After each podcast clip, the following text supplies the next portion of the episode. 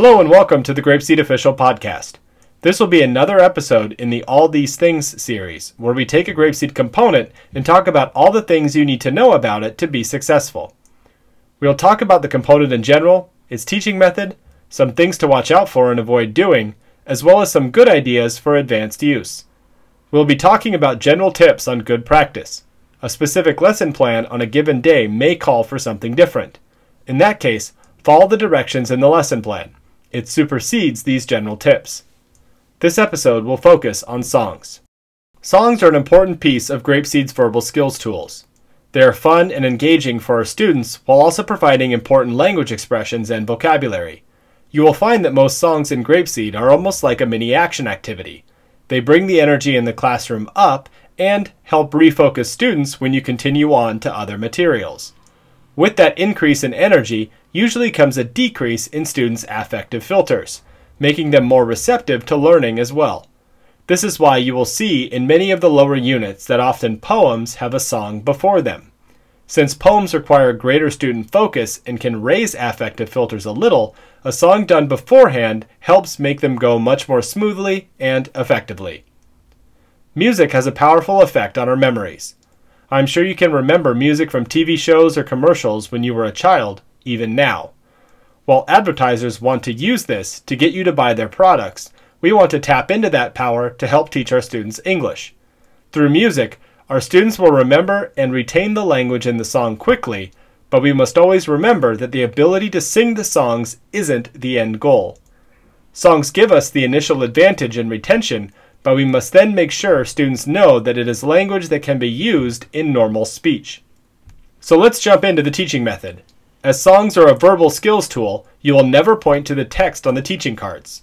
You will always sing while using gestures, facial expressions, pointing, or props to help convey the meaning of the language. You will always want to carefully read your lesson plan on a given day. Generally, sing shorter songs twice and longer songs once but your lesson plan will specifically detail how to teach them on a given day. It might ask you to sing once and then say the words instead of singing, or simply sing a song you normally sing twice, once. Unless told to use it in the lesson plan, avoid using the CD in class when you sing songs. You, as the teacher, can sing the song more clearly without musical accompaniment, and you can adjust the tempo as needed if students are struggling to understand or are losing focus.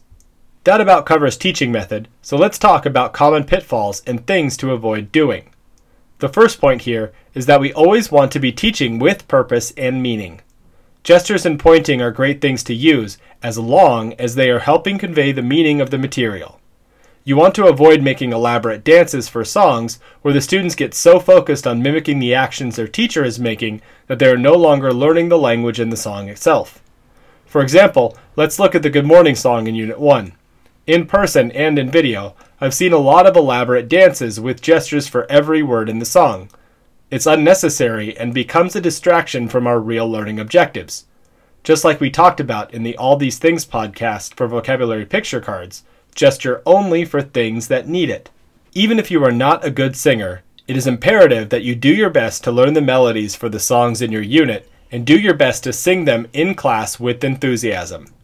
Kids tend to love singing, and they are not nearly as harsh of critics as you are on yourself.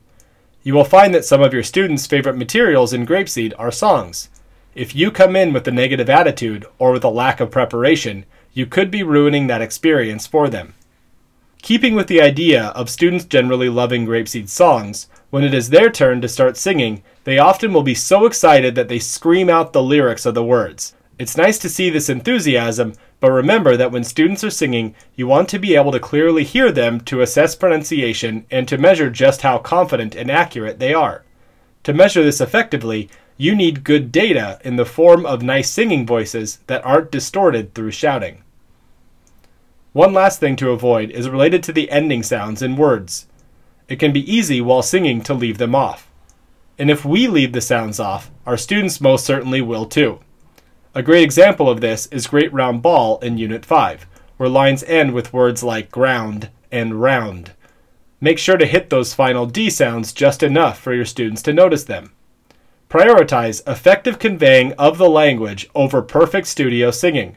Remember, we are English educators, not Grammy Award winning artists. So now that we know what to avoid, what are some things we can do to be extra effective in the classroom? My first recommendation is an add on to the point made earlier about ending sounds.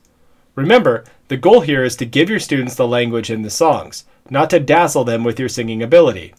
The most effective singing I have seen has been in the form of a teacher singing the song with the right melody, but almost saying the words instead of singing them. For a great example of this, refer to the professional development site on the portal to the G118 Unit 18 songs in the Grapeseed Materials and Effective Teaching Examples course. Tim Jong, who is the trainer here, does an excellent job with this, especially with the special song and Perfect Shoes. Not only can you adjust your singing voice in this way, you can adjust the tempo of the song too to help your students clearly hear the words. Songs can sometimes have parts that go very fast, and if students only ever hear it at the rate on the audio CD, they will have a hard time understanding the language and by proxy, a hard time internalizing it. Slow down when you need to. For example, in Old MacDonald's Farm in Unit 4, the song moves at a comfortable pace until here an oink, there an oink, everywhere an oink oink, or whatever animal sound you're making at the time. You can sing this part slower and then speed up again to normal tempo afterward so that you can gesture clearly and effectively and your students can understand the concepts of here versus there versus everywhere better. As mentioned before, your lesson plan will direct you to sometimes say the words instead of singing them. This is a great time for students to hear the words of the song in natural intonation, and they can then start forming connections between that language and normal speech. However, you as the teacher can help facilitate this process and make it even more powerful. Use language from songs throughout your classes to give your students exposure to how it is used naturally. For example, in our Good Morning song, when students come in, tell them how happy you are to see them.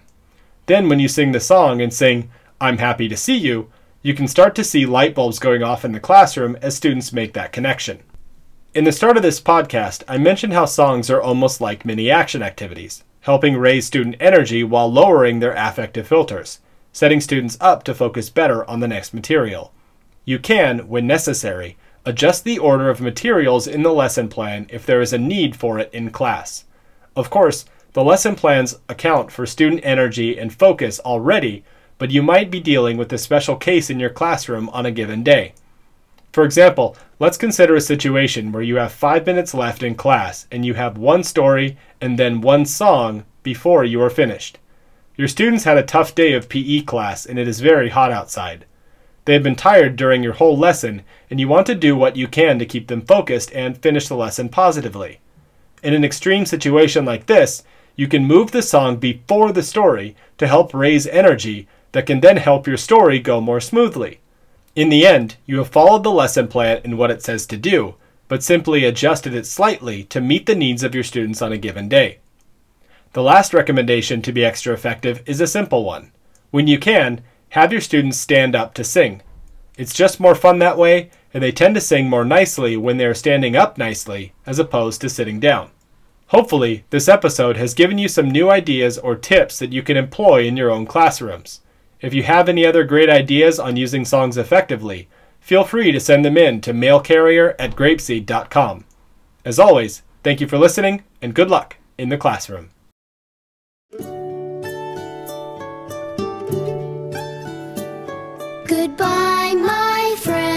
Friends, goodbye.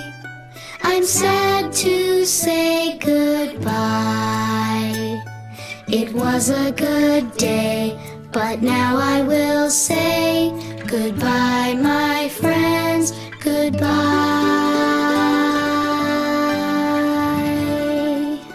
Goodbye, everyone.